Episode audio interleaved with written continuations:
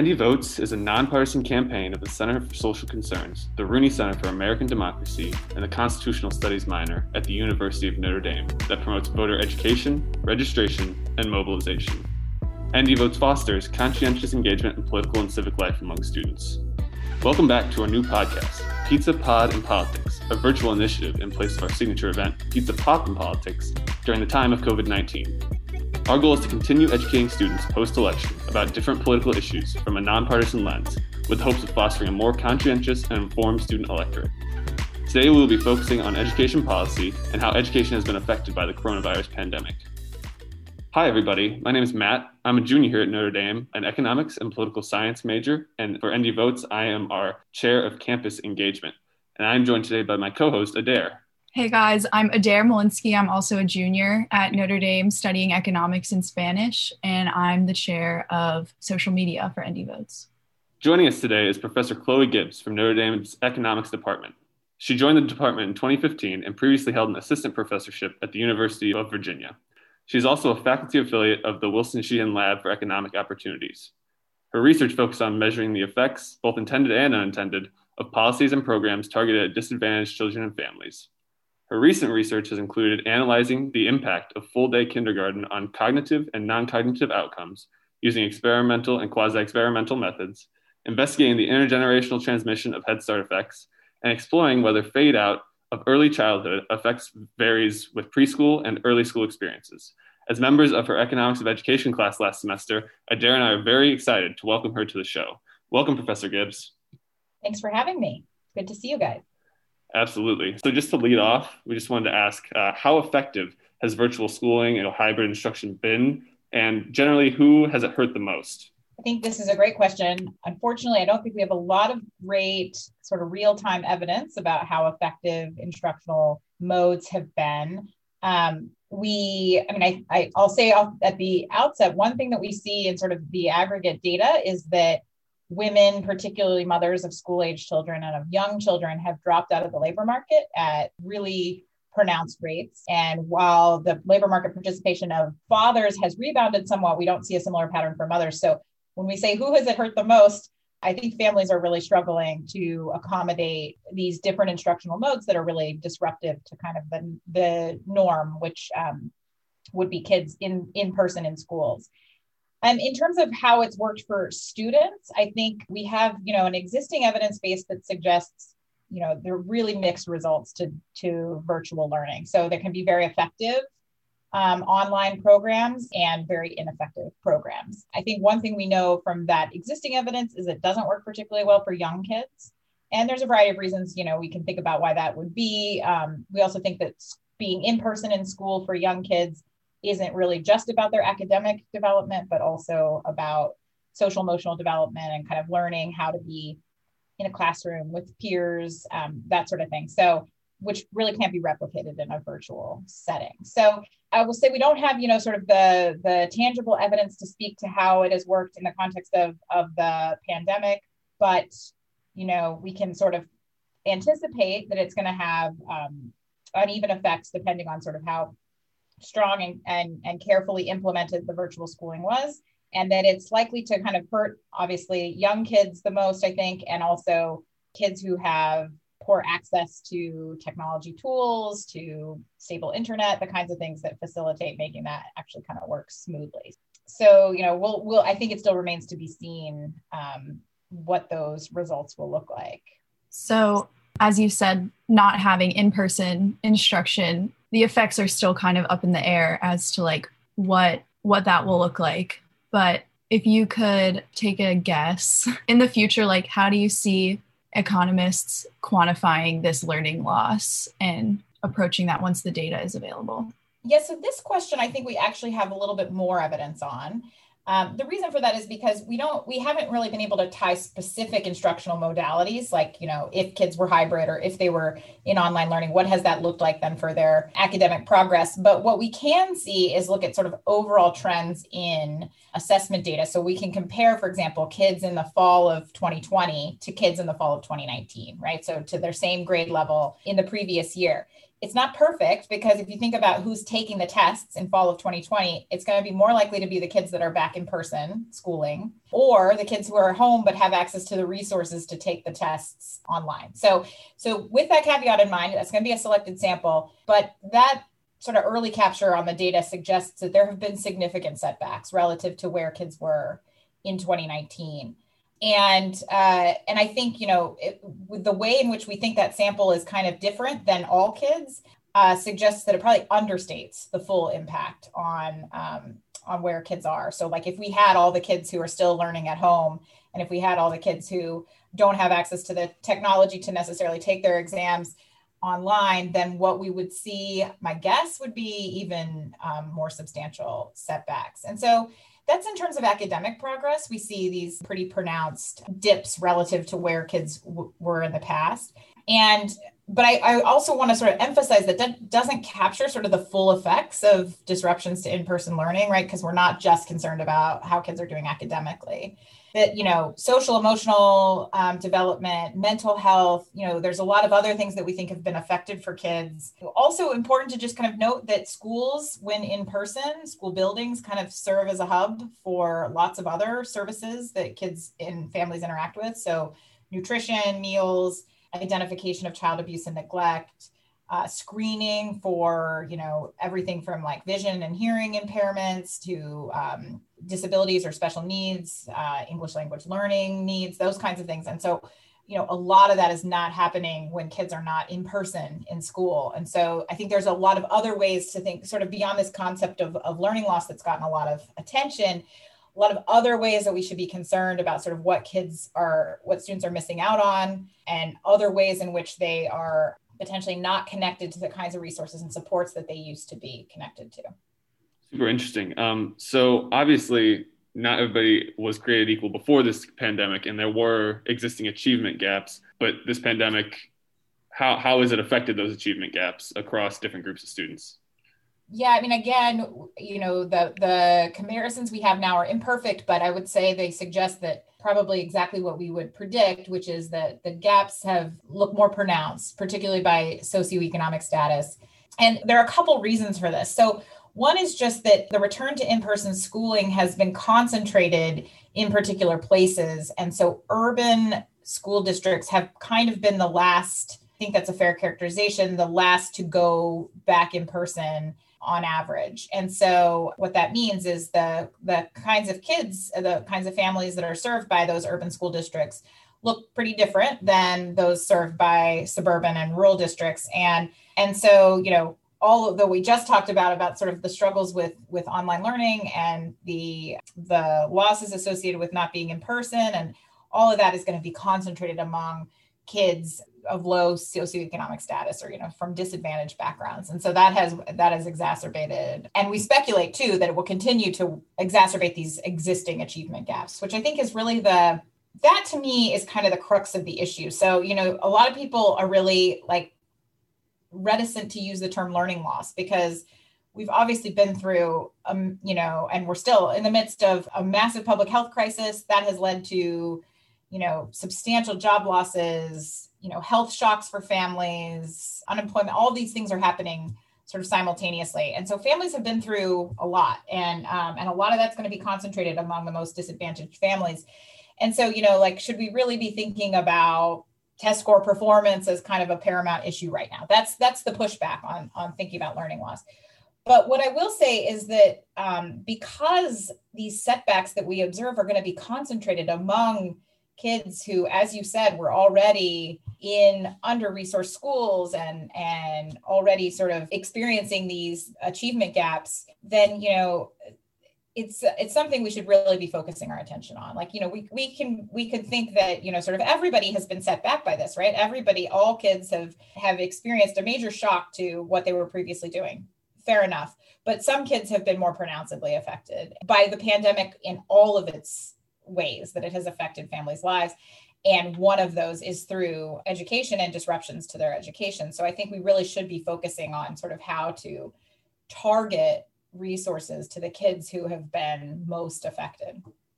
I think that's a really great point, And it reminded me of the beginning of the pandemic when people were very concerned about school lunch programs, free school lunch programs ending. And yeah, I think it hasn't received quite as much attention, but maybe it maybe it should. We're gonna switch or switch gears a little bit to talking about online instruction yeah. and its benefits. So if there are any, do you think that this pandemic has maybe caused a shift towards more online instruction and in the context of younger students, but also older students and college students as well? Yeah, I mean, I think that, you know, we think, I think sometimes we think, oh, online instruction was kind of like the the situation we were forced into by the pandemic and that sometimes can kind of we kind of characterize it with this negative lens then because of that and I do think that sort of getting up and running on online learning very quickly is is not an ideal situation, right? It means that, you know, school districts, schools, teachers, both in K through 12 and in higher education, we're sort of left scrambling to figure out what's going to work best, right? And that's not an ideal way to deliver any kind of instruction. So it was not going to be on par with how we're all used to teaching and learning, right? And so I think that's that's kind of the negative lens we've cast on it. But I think it also has been an opportunity to kind of see the value in using technology in different ways, in broadening access to resources. So, you know, tons of, of kids are now connected to things like Khan Academy and some of these other online resources that can supplement what they're doing in school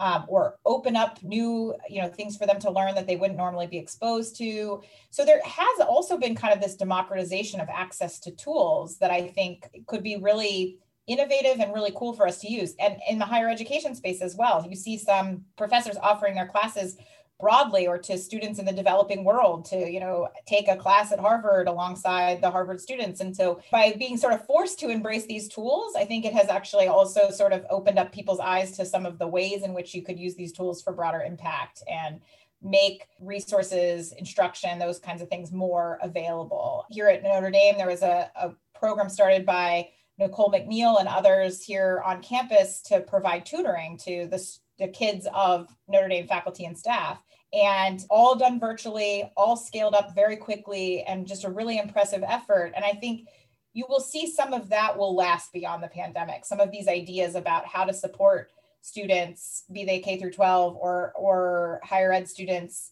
in more creative different ways. You know, it'll be great when it's alongside the in-person interactions that we also think are so valuable to people's development and learning, but I think it could really complement those experiences well and I think we're we are learning now uh, you know as as time goes on about the best ways to deliver that kind of content online. Awesome. Yeah, I think that's a super important uh, issue to be thinking about. But as a, we're going to switch gears a little bit here to get into the more uh, policy focused area. So we just had this big relief bill passed. So, just to give everybody a little bit of background, Congress recently passed $1.9 trillion COVID relief bill that has $170 billion for education in it. Close to 130 billion will go towards K through 12 schools, while 40 billion will go to colleges and universities.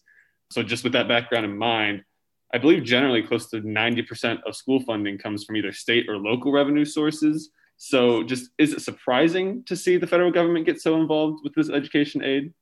I mean, I think I have to say I was surprised by the extent of it. I mean, this will be the largest, I believe, single federal outlay uh, to to K through 12 schools in history. And so, you know, it's a massive package from from schools' perspective, but it's also, I think, a massive crisis. And so, from that, you know, in thinking about it that way, I think it, it's understandable that K through 12 schools relying on state and local revenue streams is not going to bring us out of, of this crisis in, in a successful way, right? States are states have to balance their budgets, they can't run deficits. And so they're in a very different situation than the federal government in these kinds of crises, right? Where they had to spend a bunch of money over the past year on things that they weren't anticipating having to spend money on and that has to come from somewhere. You know this this will give them i think the infusion of of resources that they need to really focus the attention on the education problem. There's also in the relief bill of course state local funds as well which could probably supplement and work with the the k through 12 direct spending. So so it's a huge a huge um, amount of aid flowing through to, to school districts. And as you pointed out it's really sort of it's unusual since states and localities are usually the ones responsible for the tab on schools. So, given all of this all the new funds at their disposal, what do you think K through 12 schools plan to use the money for? And are there certain strategies that could be the most cost effective to reopen schools more quickly? Yeah, so I think there's um I think the plans for the money are I would kind of characterize them as twofold. The first being getting schools open, as you said. And so more sort of on the hygiene, safety, health side of things. What are the things that schools need to do if they are not back in person or to continue being in person to get kids back into school buildings? So, and you know, that's going to run the gamut from figuring out like testing and tracing strategies potentially that they haven't been able to implement yet, sanitation and also ventilation, um, those kinds of things very um, directly. And potentially also um, facilitating teacher vaccination, some of those things that, um, with those building blocks in place, might facilitate the return to in person schooling. And then the other big chunk or the other sort of big umbrella of funds is essentially dealing with the, the problem that schooling has been disrupted for the past year. And so that's kind of a more long term, I think, vision. So once you have kids back, then what are the strategies or sort of while you're trying to get kids back in person or working towards that goal, what are some of the strategies you can employ to help remediate some of the learning losses, to address the achievement gaps we were talking about, to provide for kids' mental health and uh, nutrition and all the other things while you are also working on the, the public health challenges. So those are kind of the two broad buckets. It's going to be, you know, sort of the direct COVID related policies and practices. And then it is going to be the, the learning loss piece. And I believe that there's a 20% set aside. So school districts do have to spend at least 20% of the money on the learning loss issue and and you know sort of targeting those funds to either extending the school year summer learning after school programs tutoring whatever it might be but they do have to set aside some funding directed at that problem so I want to pose the same question, but with colleges and universities, because they obviously get funding as well. Is it still those same two broad buckets? Are there certain things that colleges and universities can do that maybe wouldn't work in the K 12 sphere? But yeah, what, what will this money be used for for colleges and universities? And are there any good strategies for it? Yeah, so it's structured a little differently, obviously, for for higher education. Uh, perhaps not surprisingly, that about fifty percent of the funds are directed towards sort of emergency need based financial aid. So that's that's actually going directly to support students in pursuing their their college education. I think this is really important. I think you know, sort of related to the the problems, uh, you know, sort of all of the the manyfold issues that the pandemic has exacerbated and laid bare. Families have been hit very hard. Students, sort of on the margin of college going, you know, those who are kind of scraping together resources to be able to go, that are relying on aid, that are, you know, maybe were working also to support their pursuit of higher education, or maybe their parents were working and are now unemployed. All of these these sort of crises have happened um, as a result of the pandemic, and so I think being able to pay and afford for college education is hugely important we've seen these pretty pronounced enrollment dips, particularly concentrated among the sort of most disadvantaged or, or sort of under resourced college students. And, and we know how important college going is for future outcomes. And so I think the fact that half of this money is directed towards that very problem and, and supporting students in staying in college and affording college, I think is great. The other sort of large chunk of that money is going to institutions that have endowments less than $100 million. And that includes a lot of the historically Black colleges and universities. And so I, the, you can think of the other, this is sort of more of a supply side issue, was really supporting the institutions that were hit hardest and don't have the buffer that, that your Notre Dame and other um, institutions have and supporting them in in kind of smoothing through this this period of of disruption. In terms of what they will then use it for you know it, again it, it is kind of those broad two buckets. It's like sort of first and foremost safety hygiene health to get students back on campus and provide instruction and, and meet their instructional and research missions as best they can. Um, and then the other piece is you know improving instructional tools and those kinds of things that can also facilitate pursuing their mission in the context of hybrid learning so so that's kind of how the higher ed money is broken out you know it's sort of a little more um, focused on uh, it sort of has this dual prong mi- mission i would say of supporting institutions that are struggling supporting students that are struggling in finishing you know and staying in school so, this bill appears to be more long term than just the immediate COVID relief purpose. So, schools do not have to spend the money they receive right away. Why is that? And what are the advantages and disadvantages of that? Yeah, I think this is actually a, a really smart piece of the legislation because um, I think the challenges that are, um, you know, that have emerged as a result of the pandemic are big challenges that are going to take not only resources but time to address. So I, I think it's i think it's for one thing smart not to put schools on the clock to spend a bunch of money very quickly and maybe not in intentional and smart ways. Um, so i like that aspect of it. I think it gives them time to sort of use the funds wisely and in ways that you know i think we still don't know all of the challenges that we're going to see right? So some school districts aren't back in person yet um, it's going to take a while for us to get back to a point where we're um, conducting standardized assessments pretty consistently and we have a good capture of sort of where students are. So I think it also allows for the fact that some of the challenges are still going to uh, emerge over time and allows school districts to then respond to those challenges as they see them unfold. I think we don't know about the long-term ramifications, but I, I think we know from uh, you know a wealth of, of existing education literature about how important all of the sort of developmental steps that students go through in their schooling trajectories are. And so we know that you know there's going to be long-term ramifications from what kids have experienced in uh, the past you know say year year and a half and so i think having some funds that can can be deployed over time to confront those challenges uh, i think is really important. You know it's I, I, think about like kids who have missed sort of the fundamental kindergarten year or have had that year disrupted um, that could have you know consequences for their schooling trajectories from here through high school even beyond. And so i think being able to use these resources in ways to confront those challenges over time i think is really really important. Um, so i think that you know i think given the two strategies that kind of confront the pandemic related issues immediately and then also you know sort of use the funds for these these ongoing challenges i think necessitated that kind of longer time frame great. So now i think we're going to move to the third kind of conversation that we wanted to have today which is about the biden administration. And we wanted to make sure we had this because obviously this is a relatively new administration that uh, is from a different party. So we've got completely different sets of ideas uh, on the two parties on most issues, but education is definitely one of them.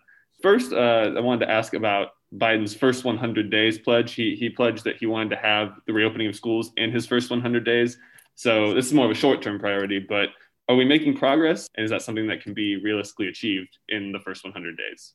My sense is that we are making progress. I think it's really tricky. Um, perhaps I think trickier than the sound bites would suggest to measure this, right? Because um, there isn't sort of an agreed upon definition of what we mean by open schools. I mean, by some definitions, schools have been open this entire time, right? Because they shifted to um, different modes of instruction, but you know, teachers were still working, students still learning, although you know, not everyone was engaging at the same rates, um, unfortunately. But but so and then you know now we're in a situation where lots of schools are hybrid and so they're in some form of in person and they have some form of, of virtual and there's some combination either by grade levels or with a rotating days of the week or with you know opt in so families can can make some choices about which so so it's hard to kind of pin down um, exactly sort of where we stand um, but we certainly have made progress. I mean uh, over time schools are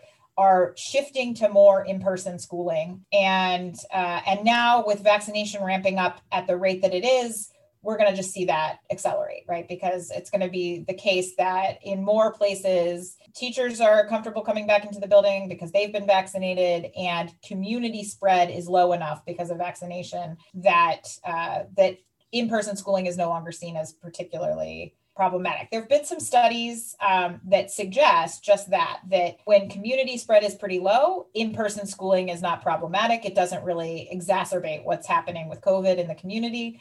Uh, when community spread is pretty high, sending kids back into in person schooling does, in fact, accelerate COVID spread. So so I think as we increasingly are in this in the in the former you know situation where communities have pretty low disease prevalence in general, we're going to see us moving more and more in that direction. But we certainly have made progress. I think the the progress on the vaccination front has been huge. And as you know, the Biden administration really pushed on states to ensure that teachers were prioritized in their vaccination schemes. And so, like here in Indiana, for example, that changed the vaccination tiers a bit to to sort of escalate teachers up the up the tiers. So that has been a huge part of of making this possible. Um, and and I think it is it is probably pretty feasible to have the vast majority of schools in person in fairly short order.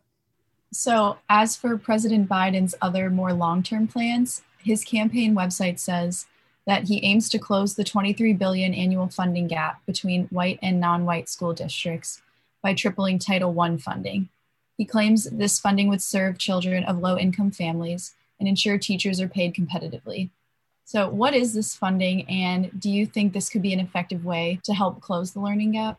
So this is a great question, and and I should have probably mentioned Title One a bit when we were talking about COVID relief as well. So I'll I'll bring that up here. So so Title One is really kind of the primary way in which the federal government is involved in the funding of of K through 12 schools. So we talked about sort of the more prominent roles for localities and for states but you know the the role of the federal government in the provision of of education or or sort of in uh, schooling in the United States has typically really revolved around equity, be that equity for students with disabilities or um, equity for students with special needs and or um, English language learners or equity for students from disadvantaged backgrounds. And also, sort of on the heels of civil rights legislation, equity for students of different races and ethnicities, right? So, so that has really been kind of a primary role for the federal government because essentially the Constitution uh, delegates the authority for education to states. The federal government is kind of kind of the role the federal government plays is ensuring that states are holding up the constitutional rights of students, right? The, the constitutional rights and protections of students for, for students and their families. So, so that's been the role. So Title One is a funding source that is primarily targeted at ensuring that there aren't these sort of vast, especially spending resource differences across school districts, primarily across school districts that serve predominantly Black versus predominantly white or predominantly uh, Black and Hispanic uh, versus predominantly white districts. And many times that sort of aligns also with predominantly higher income serving districts, higher income families, and predominantly lower income families. So that's the that is what Title One funding is. So it flows to essentially sort of you can think of it as like supplement or cap off the the resources that are coming from local and state sources. Um, but because as you you know because property taxes support a lot of, of the local dollars that flow to education you can imagine that that creates inequities. Um, and so Title One was intended to sort of equalize or at least attempt to, to smooth across those lower spending and higher spending districts. Um, I sh- the reason I bring up the COVID relief is because COVID relief actually follows the Title One formula such that places that serve, you know, sort of high poverty districts are going to get m- much more of that money. So the, the COVID relief bill works out to something like $2,500 per student nationwide but that's going to be a lot more in um, in high poverty districts. So something I saw the stat for like Cleveland school district, where the vast majority of students come from low income families, it's actually going to work out to something like roughly eight thousand dollars per student. So you know a big infusion of of resources into those high need, high poverty districts. So that is the kind of the background on Title One. And so by essentially by pledging sort of more resources towards the Title One program, what that means is these federal funds are going to flow through to high poverty districts. Um, and and so you can imagine that that could have a number of effects, but it is certainly going to um, provide a lot of resources in those places which you know uh, as as the administration has said they're hoping will you know ensure being able to hire high quality teachers being able to retain teachers which is a real challenge for a lot of these schools and districts. Just putting those school districts in a better place to be able to make decisions that support students well and and target those resources to, to in ways that support students well like to towards teachers i think is uh, is potentially very impactful. There's a there's a lot of research that shows that increased per student funding especially in high poverty places has had both short and long run benefits uh, in those places. So i think the research also supports that um, that that's a, a wise investment. So, another long term goal of the Biden administration is to provide high quality universal pre K for three and four year olds. I think that's been a call from the Democratic Party and especially the left end of the Democratic Party for a little while now. Could you talk maybe a little bit about that, advantages, disadvantages, uh, and what you see happening with with that issue? Yeah, I mean, I think um, pre-K has been a fairly bipartisan issue over time. Now, like what that looks like in terms of an actual policy has been the source of a lot of debate. Like, is it universal? Who provides it? And so, like a, a publicly provided universal pre-K, maybe not not as bipartisan.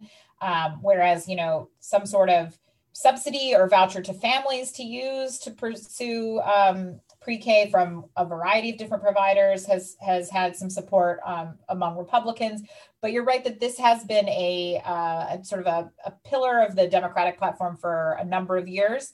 You know, the business community is largely very supportive of, of this idea for a couple reasons. One, in that we have a lot of evidence that suggests that you have a better trained workforce, you know, something like 18, 20 years later when you make these kinds of investments in kids.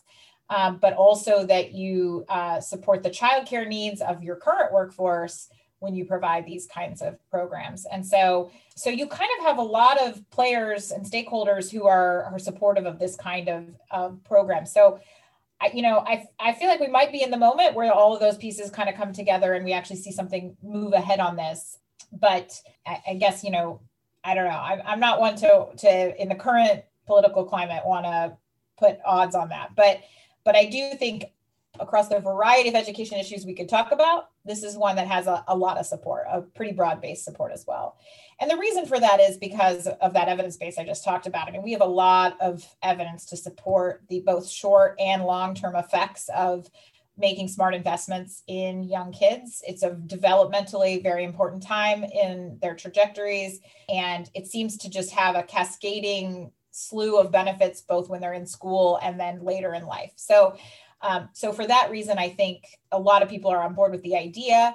Now, the question is how you do high quality and universal you know well so how do you serve a lot of kids and how do you make what you're providing of the type of of uh, quality that it realizes the kind of benefits we're talking about. So I do think that's challenging and sort of the logistics of who provides it, in what kinds of settings, you know, who's eligible. Um, ideally, in a universal program, I think you you probably want families from all different kinds of backgrounds being served in the same kinds of centers. I think that ensures a higher quality program. Um, and and so how you sort of set things up to to make that kind of a program work i think the, the sort of policy details are really important. That is probably where we'll see a lot of political fighting about what the what the policy ultimately looks like. But i think some kind of broader support for providing early childhood education to three and four year olds i think has a pretty good shot of of um, moving ahead. And i think uh, the evidence certainly supports that kind of a, an initiative so, looking more broadly, as someone who has researched Head Start, what existing federal interventions in early childhood education um, have you seen to be effective?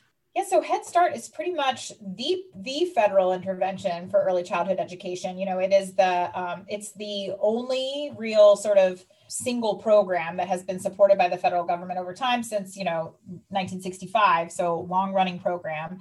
There are some other ways in which the federal government either regulates or subsidizes the childcare market. But other than that, really most early childhood programming policies emerges from the states. And so it really is um, kind of a local and or state supported and initiated kind of kind of thing. But um, but Head Start, I think, is the evidence base we kind of rely on when we have these conversations because it has been around so long. We do have a lot of data and we have a lot of studies that have employed different methods to look at the effectiveness of Head Start. I think that as we move into thinking more about a universal three to three and four year old program, we are going to hear a lot about the Head Start evidence. We will hear proponents and opponents. We will hear the Head Start evidence cited. So that's not uncommon when you have a broad research base that there are going to be some mixed findings and people are going to uh, interpret it in different ways. But I, I mean, my take on the Head Start evidence is that it's pretty, um, it's pretty overwhelming that the early Head Start program in the late, you know, this was in 1960s, late 1960s, 1970s, was very effective. And now, what's challenging about that is the context in the late 1960s and 1970s was quite different, right? And so now, when we try to think about present day programming, um, that kind of research is probably not as applicable. I think that's a that's fair enough. The other sort of key point I'll make is that what we're talking about is a universal program, and Head Start is very targeted. Uh, it's targeted to the most needy kids and families, and so who would be you know who would be participating in a program, who would be supported by a program, looks really different uh, relative to Head Start. Um, and so, for that reason, some of the universal pre K programs that states have enacted, like Georgia, Oklahoma, um, Florida, those might be a better sort of example or model of what we might expect to happen from a from a federal universal program because you know universal programs and targeted programs look very different and there are a lot of reasons why we might think their effects could also be quite different so the final issue we want to cover today is the one that's probably most of interest to uh, our, our college students listening to this uh, student loan debt forgiveness so there have been calls from the left pushing President Biden to forgive up to 50,000 in student debt per person. Just to start us off, how feasible is this policy? And if you could walk us through some of the economic advantages and disadvantages that this this policy would bring. So I think that this is um, an interesting one, and and you guys sort of wrestle more with the politics of these kinds of topics than I do. I try to I try to step back from the politics of these things i mean i think as we've all seen this has been seized upon as a as a policy from um, both sides of the political spectrum and you can see sort of how like in just it has this like appeal of being very simple to articulate student loan debt forgiveness you know you clear out debt for anyone and everyone um, with some threshold say $50000 um, so it has the like political beauty or appeal of being very straightforward, simple, easy for people to understand. And so it has, for I think that reason, generated a lot of support and buzz, right? I think it also for that reason, or, or for the reason that there are lots of people, as you mentioned, you know, college students are very interested there are lots of people who would be uh, directly affected by it and so there's there's a lot of, of interest in in what's going to happen I, I think the one thing i would say here is that one one thing i see in the debate about this kind of a policy that is kind of frustrating from an economist's viewpoint is that you know um, there's kind of an absence of thinking about budget constraints. And because debt is kind of a, a, trickier concept to think about when you think about budget constraints. So you're like, you're, uh, what, what, what the federal government would do here is basically forgive debt. And so people don't think of that as coming out of the sort of bottom line uh, from a budget perspective in the same way that they think about like direct spending on a program. But it's the same thing. So the money does have to come from somewhere, right? To if if we're no longer going to be bringing in the revenue that is produced from people paying down their debt, then we we won't have those funds on one side of the balance sheet, right? So it is the case that you have to think about sort of where the money's coming from. And so, from my perspective, is this the best targeted policy choice for the problems we are trying to alleviate? So, I mean, when I think about sort of what we would be trying to do through student loan debt forgiveness, one has been that it's been characterized as kind of COVID relief in the short term. And um, I guess I'm not convinced that it's well targeted to do that and that would be going to the families who most need uh, relief right now. Um, and from that perspective, I don't think it's the best option. Now, the other is that we're, we're really concerned in, in sort of the education space about these kind of predatory higher education providers that have come on the scene, right? And so you have a lot of people going to these institutions uh, some of them online some of them you know they tend to be these private providers and drawing down you know taking on some debt to do so and then not finishing or even finishing but those those kinds of programs don't necessarily generate a lot of return in the labor market it makes it hard for them to then pay that debt back. If that's the challenge we're trying to alleviate then i think we should target that issue specifically and that's sort of what to do about these higher education providers. And so so there's that. Then i think there's also the broader issue of just not completing. So people start for example a lot of people's uh, a lot of community colleges have very low completion rates. And so if the concern is that people are entering community college taking on debt and then they're not completing again i think there are better targeted strategies to, to addressing that problem and better than one time student loan debt forgiveness, those kinds of interventions would alleviate the problem for future generations, right? I think it's hard to think about sort of what happens after we do one time debt forgiveness sort of what does that mean for the decisions people make thereafter? There's going to be a lot of um, sort of we think people respond to incentives, right? So people will observe that, and then how will that change the decisions they make thereafter? I would like to see us actually sort of getting at the root causes of some of these problems, which are the non-completion and the these providers that I think we would do well to have some more regulation, more and better information for people when they're making decisions about taking on debt to pursue certain types of degrees. So I think, you know, I would like to see us really tackling those problems. Now, to my earlier point, it's really hard to get people to focus on the policy nuance of the kinds of, of policies I'm talking about when student loan debt forgiveness has a real sort of broad appeal or, or easy, um, straightforward message. The other final thing I'll say, and I think this kind of relates to thinking about other levels of, of student loan debt forgiveness. So, like, say we were saying something more like $10,000. For one thing, uh, from a budget perspective, you know the trade-offs there are less pronounced right than than um, a big you know sort of like a $50000 student loan debt one-time relief policy.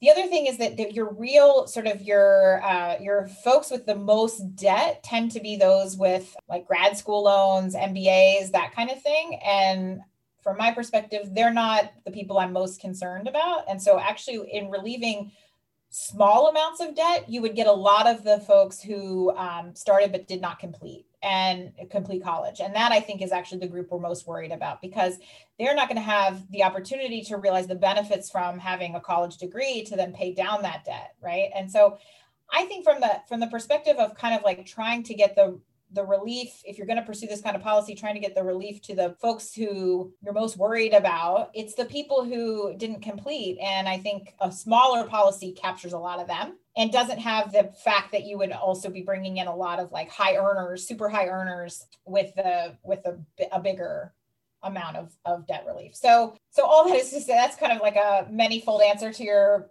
fairly straightforward question. But all that is to say that I totally understand the political appeal of the of the topic, and I don't think it's necessarily well targeted to some of the problems that we think it should be. I do think a smaller student loan debt relief program could potentially hit a lot of people in ways that would really make them better off. Thank you for that insight. Yeah, it seems like there's a lot more to dive into than just like the catchy the catchphrase of student debt forgiveness so we just want to see if you have any closing thoughts or um, things you'd like to promote that we could share with our ND Votes listeners before we go. Um, I don't think so. I think people who are interested in economics of education can take my class, as as you two both did. Um, I'll be offering it again in the fall of 20. What are we in 2021? So I'd be happy to see anyone there who is interested in these kinds of topics. I'm totally happy to second that too. It was a great class, Professor Gibb. Heavily recommended. Yeah, definitely agreed. ND Votes would like to thank the Center for Social Concerns, the Rooney Center for American Democracy, the Constitutional Studies minor, and ND Student Media for their support in the production of this podcast. We would also like to thank our wonderful guest, Professor Chloe Gibbs, for being here today. As always, ND Votes reminds you to register to vote and request your absentee ballot using the link on our website. Also, check out other voter education resources now up on our website. Your vote matters. Get political.